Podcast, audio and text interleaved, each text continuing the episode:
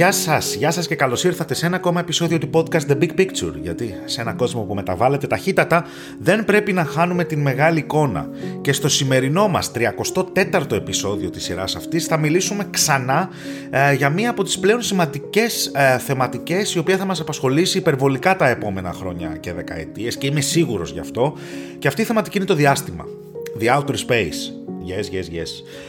Έχω ήδη κάνει, όσοι παρακολουθείτε, όσοι είστε πιστοί σε αυτό το podcast, ε, σε αυτή τη σειρά των επεισοδίων, έχετε ήδη ακούσει δύο διαφορετικά επεισόδια για το συγκεκριμένο ζήτημα, αλλά στο σημερινό θα εστιάσουμε σε ένα πάρα πολύ συγκεκριμένο θέμα που αφορά φυσικά το διάστημα, το οποίο είναι η στρατηγική της Ευρωπαϊκής Ένωσης αναφορικά με αυτό. Είναι το EU Space Strategy. Τώρα, η Ένωση μόλις πέρσι, συγκεκριμένα πριν από 1,5 χρόνο περίπου, τον Μάρτιο του 2022, αναγνώρισε το διάστημα ως το νέο στρατηγικό πεδίο, το οποίο συνέδεσε την ασφάλεια και την άμυνά της. Τώρα, για πρώτη φορά στην ιστορία της, η Ευρωπαϊκή Ένωση μέσω φυσικά του Ευρωπαϊκού Συμβουλίου της Κομισιόν τέλος πάντων, ανέπτυξε την διαστημική στρατηγική της. Και δεν γελάω, είναι σοβαρό αυτό. Δείγμα του πόσο έχει αλλάξει το γεωπολιτικό πλαίσιο στις μέρες μας με νέες απειλές να αναδύονται για τα κράτη-μέλη. Τόσο της Ευρωπαϊκής Ένωσης όλο και παγκόσμια, έτσι, αλλά τώρα εστιάζουμε στην Ευρωπαϊκή Ένωση φυσικά, εξαιτίας του ανταγωνισμού μεταξύ των δύο κύριων πόλων του συστήματος, οι οποίοι, με έχετε ακούσει ξανά και ξανά, ποιοι είναι, Πέρασε ο χρόνος, οι Ηνωμένες Πολιτείες και η Κίνα. Αλλά νομίζω ότι ήδη το γνωρίζετε αυτό. Αυτοί είναι οι δύο κύριοι ανταγωνιστές. Δεν είναι η Ρωσία, δεν είναι το Ιράν, δεν είναι η Χαμάς, δεν είναι τίποτα από αυτά. Είναι οι Ηνωμένες Πολιτείες και η Κίνα. Τώρα, τι σημαίνει όμως πρακτικά αυτό, θα ρωτήσει ο αγαπημένος ε, ακροατής. Πώ οι Ευρωπαίοι ηγέτες προσδιορίζουν το διάστημα ως ζωτικό χώρο για την στρατηγική αυτονομία της Ευρωπαϊκής Ένωσης. Αυτό σημαίνει ότι πλέον αρχίζουμε και κοιτάμε το διάστημα ξανά. Δεν είναι η πρώτη φορά, αλλά θα ξαναστρέψουμε το βλέμμα μας πέρα από τη γη, πέρα από αυτόν τον κόσμο. Πριν από λίγους μήνες, το Μάρτιο του 2023, το Ευρωπαϊκό Συμβούλιο, ξαναλέω η Κομισιόν και ο ύπατος εκπρόσωπό του παρουσίασαν quote, την κοινή ανακοίνωση προς το Ευρωπαϊκό Κοινοβούλιο και το Συμβούλιο σχετικά με τη διαστημική στρατηγική της Ευρωπαϊκής Ένωσης για την ασφάλεια και την άμυνα. Μεγάλος, ωραίος, βαρύγδουπος τίτλος, έτσι. Τώρα, σε αυτή την έκθεση υπογράμμισαν περίπου τα αυτονόητα. Ποια είναι αυτά, Ότι δηλαδή η λειτουργία της οικονομίας αλλά και γενικά της καθημερινότητάς μας, της καθημερινής μας ζωής, αλλά προφανώς και η άμυνα και η ασφάλεια, είναι defense and security αυτές οι λέξεις, εξαρτώνται όλο και περισσότερο από τις υπηρεσίες και γενικά την τεχνολογία που σχετίζεται με το διάστημα. Κάντε μια παύση και σκεφτείτε, έτσι, γιατί σε αυτό το επεισόδιο θα έχουμε τις απαντήσεις. Καταλήγουν ότι το τελευταίο, το διάστημα δηλαδή, είναι κέρια σημασίας για την ελευθερία της Ευρωπαϊκής Ένωσης, αλλά και τη δυνατότητα που προσφέρει για την αυτόνομη λήψη αποφάσεων της Ευρωπαϊκής Ένωσης. Οπότε, παράλληλα, το διάστημα συμβάλλει στην επίτευξη της πολιτικής ατζέντας της Ευρωπαϊκής Ένωσης σε ποιους τομείς, στην ψηφιακή μετάβαση, στην πράσινη μετάβαση και ενισχύει την αθεκτικότητά της σε διάφορες κρίσεις και προκλήσεις. Κοινώς το διάστημα είναι και χώρος, είναι και εργαλείο έτσι, για, τη σύγχρονη, ε, για τη σύγχρονη εποχή και για τη σύγχρονη ζωή μας. Με άλλα λόγια, το Ευρωπαϊκό Συμβούλιο αναγνώρισε το πόσο σημαντικό είναι το διάστημα για την Ευρωπαϊκή Ένωση και μόλις πριν από λίγες ημέρες, τώρα κυριολεκτικά πριν από λίγες ημέρες, πριν από καμιά δύο εβδομάδες, το Ευρωπαϊκό Συμβούλιο ενέκρινε την πρώτη διαστημική ευρωπαϊκή στρατηγική. Με έμφαση προφανώς στις αξίες της Ευρωπαϊκής Ένωσης και το διεθνές δίκαιο. Εντάξει, το ξέρουμε αυτό. Η Ευρωπαϊκή Ένωση δεν είναι μια hard power δύναμη κυρίως. Εντάξει. Οπότε, η Ένωση αναγνωρίζει τον εαυτό της ως παγκόσμια διαστημική δύναμη. Αν και αυτό έχει την αξία του και τραβήξτε μία παράλληλο, αν δεν αναγνωρίζεις τον εαυτό σου ως κάτι, πώς μπορείς να συμπεριφερθείς πάνω σε αυτό. Και δεν μιλάμε τώρα αλαζονικά. Εντάξει. Αν δεν αναγνωρίσει η Ελλάδα ότι είναι ένας σημαντικός πόλος στην περιφέρειά της, πώς θα την αναγνωρίσουν και οι υπόλοιποι, εχθροί και φίλοι. Αυτό είναι για το, το self-determination, έτσι. Τέλος πάντων. Α, ζούμε στην εποχή που όλο και περισσότερες δυνάμεις, είτε μεγαλύτερες, είτε μικρότερες, είτε μεσαίες, είτε ό,τι θέλετε, στρέφουν την προσοχή τους στο διάστημα, αλλά και τους πόρους τους στο διάστημα. Εντάξει. Ιδρύουν διάφορα ε, υπηρεσίες και agencies. Τα έχετε παρατηρήσει αυτά. Τώρα, η Ευρωπαϊκή Ένωση επιθυμεί να αντιμετωπίσει αποτελεσματικά τις παρούσες, αλλά και τις μελλοντικές απειλές για την ασφάλειά της που προέρχονται από το διάστημα εξαιτίας των ανεύθυνων και εχθρικών συμπεριφορών άλλων δυνάμεων. Ποιες είναι οι άλλες δυνάμεις, θα με ρωτήσεις; Φυσικά είναι η Ρωσία και η Κίνα. Κυρίως. Εντάξει, δεν είναι μόνο αυτές, είναι και άλλες, αλλά κυρίως είναι αυτές οι δύο. Τώρα, Το Ευρωπαϊκό Συμβούλιο, η Κομισιόν, υιοθέτησε τη νέα στρατηγική η οποία κινείται σε τέσσερις βασικούς άξονες. Και ποιοι είναι οι άξονες αυτοί, πάμε να τους αναλύσουμε. Όχι, εντάξει, όχι αναλύσουμε, αναλύσουμε, θα τους πούμε λίγο πιο εύκολα και πιο γρήγορα. Ο πρώτος άξονας είναι η κατανόηση των νέων διαστημικών απειλών. Εντάξει, μέσω μιας ετήσιας διαβαθμισμένης ανάλυσης, αλλά και την ενίσχυση των στρατιωτικών και μη στρατιωτικών υπηρεσιών πληροφοριών. Αναφορικά με την διαστημική ασφάλεια. Αυτός είναι ο πρώτος άξονας.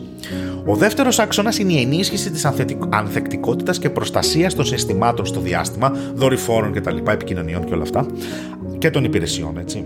Αναγνωρίζοντας παράλληλα την πρόθεση του Ευρωπαϊκού Συμβουλίου να εισάγει μια κοινή ευρωπαϊκή νομοθεσία για το διάστημα. Θα τη σέβονται οι υπόλοιπες μη ευρωπαϊκές χώρες. Μένει να δούμε. Το, ο τρίτος άξονας είναι η οργάνωση και η βελτίωση της ευρωπαϊκής απόκρισης για διαστημικές απειλές μέσω μιας κοινής εργαλειοθήκης για την ανταλλαγή πληροφοριών και τεχνογνωσίας μεταξύ των κρατών μελών. Το ξέρετε ότι επειδή η Ευρωπαϊκή Ένωση είναι ένας sui generis οργανισμός, διεθνής οργανισμός, όπου απαρτίζεται από, από ανεξάρτητα κράτη με διαφορετικές πολιτικές, ο τρόπος που λαμβάνει αποφάσεις είναι σαν να τρέχει μια χελώνα. Είναι πολύ αργός. Οπότε χρειάζεται οργάνωση και βελτίωση η ευρωπαϊκή απόκριση σε διάφορες απειλές και στις διαστημικές απειλές. Κοινώς πρέπει να αποφασίζουμε πιο γρήγορα. Γενικά, για να δράσουμε. Αυτό είναι. Και ο τέταρτος και ο τελευταίος άξονας είναι η ενίσχυση της χρήσης τους διαστήματος για την άμυνα και την ασφάλεια μέσω της καλύτερης ενσωμάτωσής τους στο σχεδιασμό και την διεξαγωγή αποστολών και επιχειρήσεων της κοινής πολιτικής άμυνας και ασφάλειας. Αυτό είναι το Common Security and Defense Policy της Ευρωπαϊκής Ένωσης, εντάξει. Αλλά και με την ενίσχυση του δορυφορικού κέντρου της Ευρωπαϊκής Ένωσης, το EU SATCEN, SATCEN, Satellite Center, και με την ανάπτυξη διαστημικών υπηρεσιών για κρατική χρήση σε επίπεδο Ευρωπαϊκής Ένωσης μεταξύ άλλων με την αξιοποίηση ενός πιλωτικού σχεδίου που πρότεινε το Συμβούλιο για μια νέα κυβερνητική υπηρεσία της Ένωσης για την παρατήρηση της γης. Γενικά, χρειαζόμαστε ανεξαρτησία στην Ευρώπη πάνω σε αυτά τα θέματα. Δεν μπορούμε να βασιζόμαστε ούτε σε φίλους ούτε σε εχθρούς. Και για την άμυνά μας, αλλά και για την ανεξαρτησία και την αυτονομία στη λήψη αποφάσεων. Και είναι πάρα πολύ σημαντικό αυτό. Τώρα, η Ευρωπαϊκή Επιτροπή τελικά επανεβε... επαναβεβαίωσε τη δέσμευση της Ευρωπαϊκής Ένωσης να αντιμετωπίσει αυτές τις προκλήσεις στο διάστημα μέσω της διεθνούς συνεργασίας. Εντάξει, μιλάμε για την Ευρωπαϊκή Ένωση πάντα. Και όταν μιλάμε για διεθνή συνεργασία, καταλαβαίνετε ότι μιλάμε για τη Δύση. Ενώ η στρατηγική αυτή θα παρακολουθείται από τον ύπατο εκπρόσωπο της Ευρωπαϊκής Ένωσης και την Ευρωπαϊκή Επιτροπή. Τώρα, φυσικά, όταν μιλάμε για το διάστημα, αναφερόμαστε και στην επίγεια προέκτασή του. Έτσι. Δεν είναι μόνο οι δορυφόροι. Οι δορυφόροι δεν φύτρωσαν, ούτε τους τους, τους, τους ε, καρφιτσώσαμε πάνω στο διάστημα. Έτσι. Υπάρχει και επίγεια προέκταση, η οποία είναι πάρα πολύ σημαντική. Αυτή τι περιλαμβάνει, πάσης φύσεως επίγειες υποδομές όλων των κρατών μελών. Την αλυσίδα μεταφορών, τα logistic, τις επικοινωνίες, την λειτουργία των διαστημικών συστημάτων, την παροχή διαστημικών υπηρεσιών στην Ευρωπαϊκή Ένωση και τα κράτη-μέλη και φυσικά τον κλάδο της βιομηχανίας του διαστήματος. Έρευνα, ανάπτυξη και τη βιομηχανία. Όλο, όλο το πλέγμα δηλαδή. Τώρα, κατά συνέπεια, απαιτούνται πρόσθετα μέτρα για την προάσπιση των στρατηγικών συμφερόντων της Ευρωπαϊκής Ένωσης και την αποτροπή εχθρικών δραστηριοτήτων εντός του διαστήματος, καθώς και από αυτό. Εντάξει. Αποτροπή εχθρικών δραστηριοτήτων στο διάστημα εναντίον ευρωπαϊκών δορυφόρων, ας πούμε, να, κάνουμε, να βγάλουμε σωστή άμυνα σε περίπτωση που κάποιος θέλει ας πούμε, να κάνει ζημιά σε ευρωπαϊκά συστήματα κτλ. Αλλά και από αυτό. Δηλαδή από απειλές που προέρχονται από το διάστημα προς τη γη, προφανώς, προς την Ευρωπαϊκή Ένωση. Αυτό που λέμε Ευρωπαϊκή Ένωση. Τώρα, η Ένωση μιλάει για απειλές. Εντάξει, απειλές, ακούμε απειλές, απειλές, απειλές. Όμως από ποιον; Και σε τελική ανάλυση, πόσο κινδυνεύουν τα κράτη-μέλη; Εντάξει, γιατί θα πρέπει να το δούμε και αυτό. Είναι κάτι που υπάρχει ή είναι κάτι που απλά το λέμε; Τώρα, εδώ θα σας πω ότι η, η Δύση συνολικά, και όταν μιλάω για τη Δύση, μιλάω για τις ΗΠΑ, Βόρεια Αμερική τέλος πάντων κτλ., το ΝΑΤΟ πάνω κάτω και την Ευρωπαϊκή Ένωση, έχουν στραβέ, στραμμένο το βλέμμα τους πρωτίστως στη Ρωσία και στην Κίνα. Αυτό το ξέρουμε. Εντάξει, το έχουμε πει πάρα πολλές φορές από αυτό, από αυτό εδώ το podcast, από αυτά εδώ τα επεισόδια. Αυτές οι δύο δυνάμεις θεωρούνται κύριες απειλές για την ασφάλεια και την άμυνα τόσο της Ευρωπαϊκής Ένωσης αλλά και των ΗΠΑ εξαιτίας των πολιτικών αναθεώρησης της κυρίαρχης δυτικής παγκόσμιας τάξης. Απλά και μόνο. Είναι και η Βόρεια Κορέα, είναι και το Ιράν, είναι και άλλες χώρες, είναι και άλλες δυνάμεις προφανώς. Και η Τουρκία λίγο παίζει περίεργα τώρα. Αλλά οι δύο κύριοι αντίπαλοι, οι ρεβιζιονιστικές δυνάμεις, αυτές που θέλουν εκδίκηση, αυτοί που θέλουν ρεβάν, αυτές που θέλουν το δεύτερο γύρο, η Κίνα για την, ε, για, την, για τον αιώνα ταπείνωσης και η Ρωσία επειδή φυσικά διαλύθηκε η Σοβιετική Ένωση και έχασε τον ψυχρό πόλεμο, είναι αυτές οι δύο. Είναι η Μόσχα και το Πεκίνο. Εντάξει. Τώρα, παραπάνω ανέφερα ότι η Ευρωπαϊκή Ένωση θεωρεί αυτόν ως μια παγκόσμια διαστημική δύναμη. Εντάξει, και σοβαρολογώ. Η Ένωση έχει ήδη σημαντική παρουσία στο διάστημα μέσω συστημάτων γεωεντοπισμού και πλοήγησης. Αυτά είναι τα λεγόμενα. Ε, είναι δύο. Το γεωεντοπισμό είναι σαν το GPS. Το GPS είναι αμερικάνικο. Η Ευρώπη έχει τον Γαλιλαίο. Είναι το δικό της σύστημα με τη δική της σειρά ε, δορυφόρων. Και το Κοπέρνικους. Εντάξει. Ενώ στα σκαριά βρίσκεται η εκτόξευση μιας νέας σειράς δορυφόρων, οι οποίοι θα ενισχύσουν τις ασφαλείς επικοινωνίες. Αυτό λέγεται ε, Iris 2 το σύστημα. Τώρα, Προφανώς και η Ευρωπαϊκή Ένωση, αυτό που σας είπα ότι είναι sui generis οργανισμός, απαρτίζεται από κυρίαρχα κράτη-μέλη, τα οποία εκμεταλλεύονται το διάστημα εξυπηρετώντας τη δική τους ατζέντα και κυρίως την άμυνα και την ασφάλειά τους. Και σαν μονάδες, αλλά και συνολικά. Η Ευρωπαϊκή Ένωση αυτό που θέλει είναι απλά να συντονίσει τις προσπάθειες. Γι' αυτό. Τώρα, για να πετύχει τους σκοπούς της η Ευρωπαϊκή Ένωση και να μην υπονομεύσει τη διαστημική της παρουσία και στρατηγική, οφείλει να κάνει κάποια πράγματα.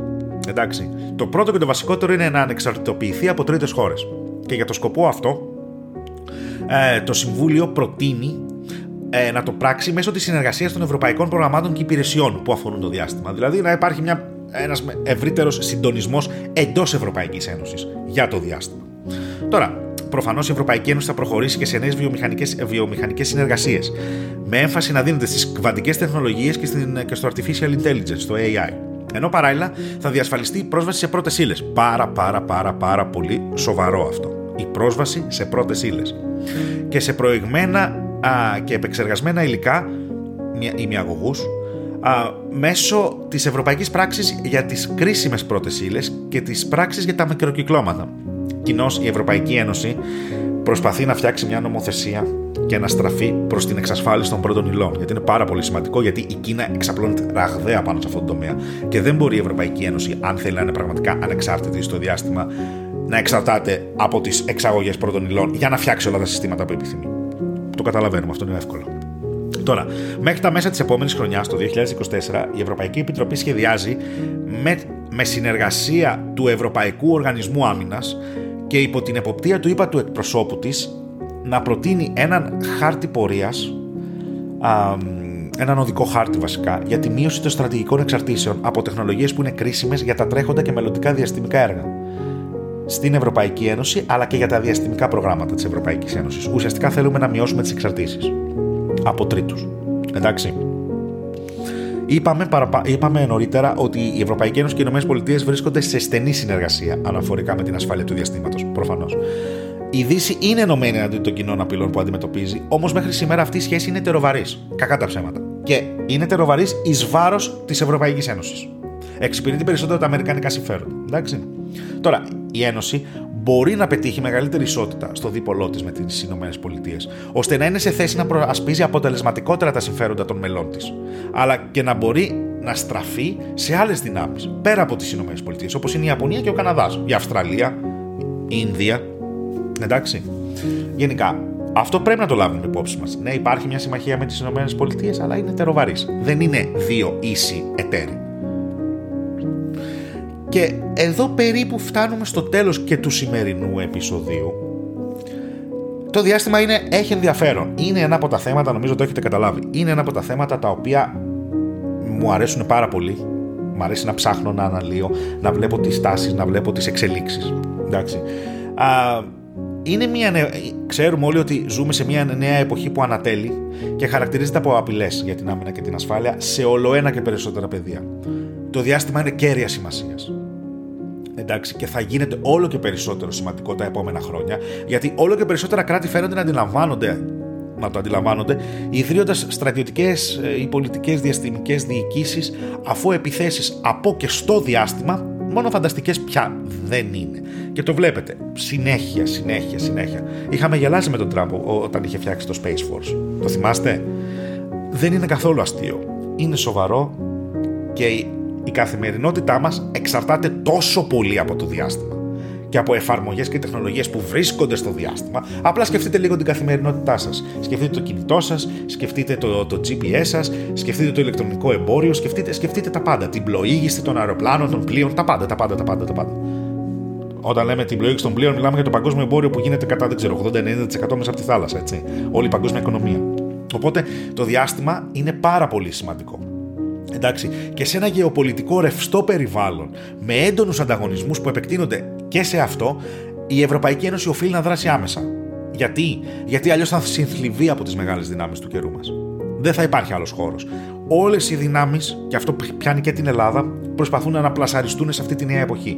Προσπαθούν να απαιτήσουν και να διεκδικήσουν το δικό τους χώρο. Αυτό κάνει η Τουρκία, αυτό κάνει το Ιράν, αυτό κάνει το Ισραήλ, αυτό κάνει η Γερμανία, η Γαλλία, οι Ηνωμένες Πολιτείες, η Ρωσία, η Κίνα, η Ιαπωνία, η Ινδία. Όλοι αυτό κάνουν.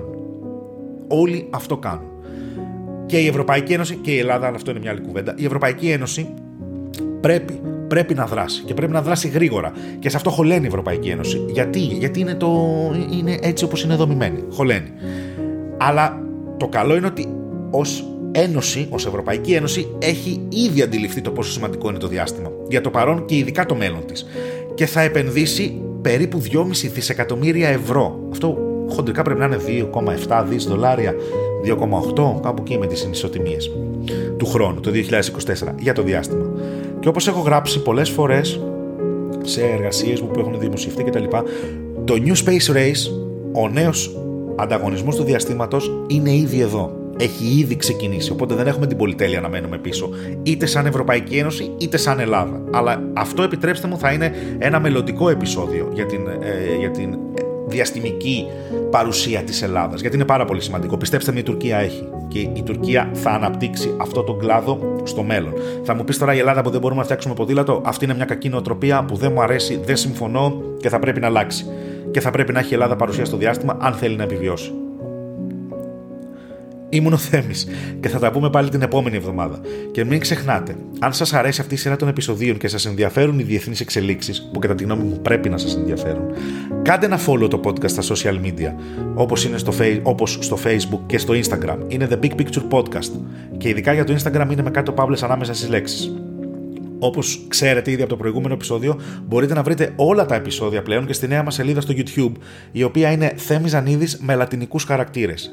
Εκεί θα ανεβαίνουν όλα τα επεισόδια του podcast και όχι μόνο, θα μπορείτε να βρείτε και άλλο υλικό. Το podcast έχουμε πει ανεβαίνει κάθε Παρασκευή στις 5 ώρα Ελλάδος, κάθε Σάββατο θα ανεβαίνει και στο, και στο YouTube για να μπορείτε να το ακούτε. Μπορείτε να μας υποστηρίξετε και να το κάνετε μέσω της επίσημης ιστοσελίδας μας, The Big Picture Podcast, αλλά και στο Patreon, που είναι το ίδιος τίτλος, The Big Picture Podcast. Γεια και χαρά σας και προσοχή στη μεγάλη εικόνα μέχρι την επόμενη φορά. Γεια σας.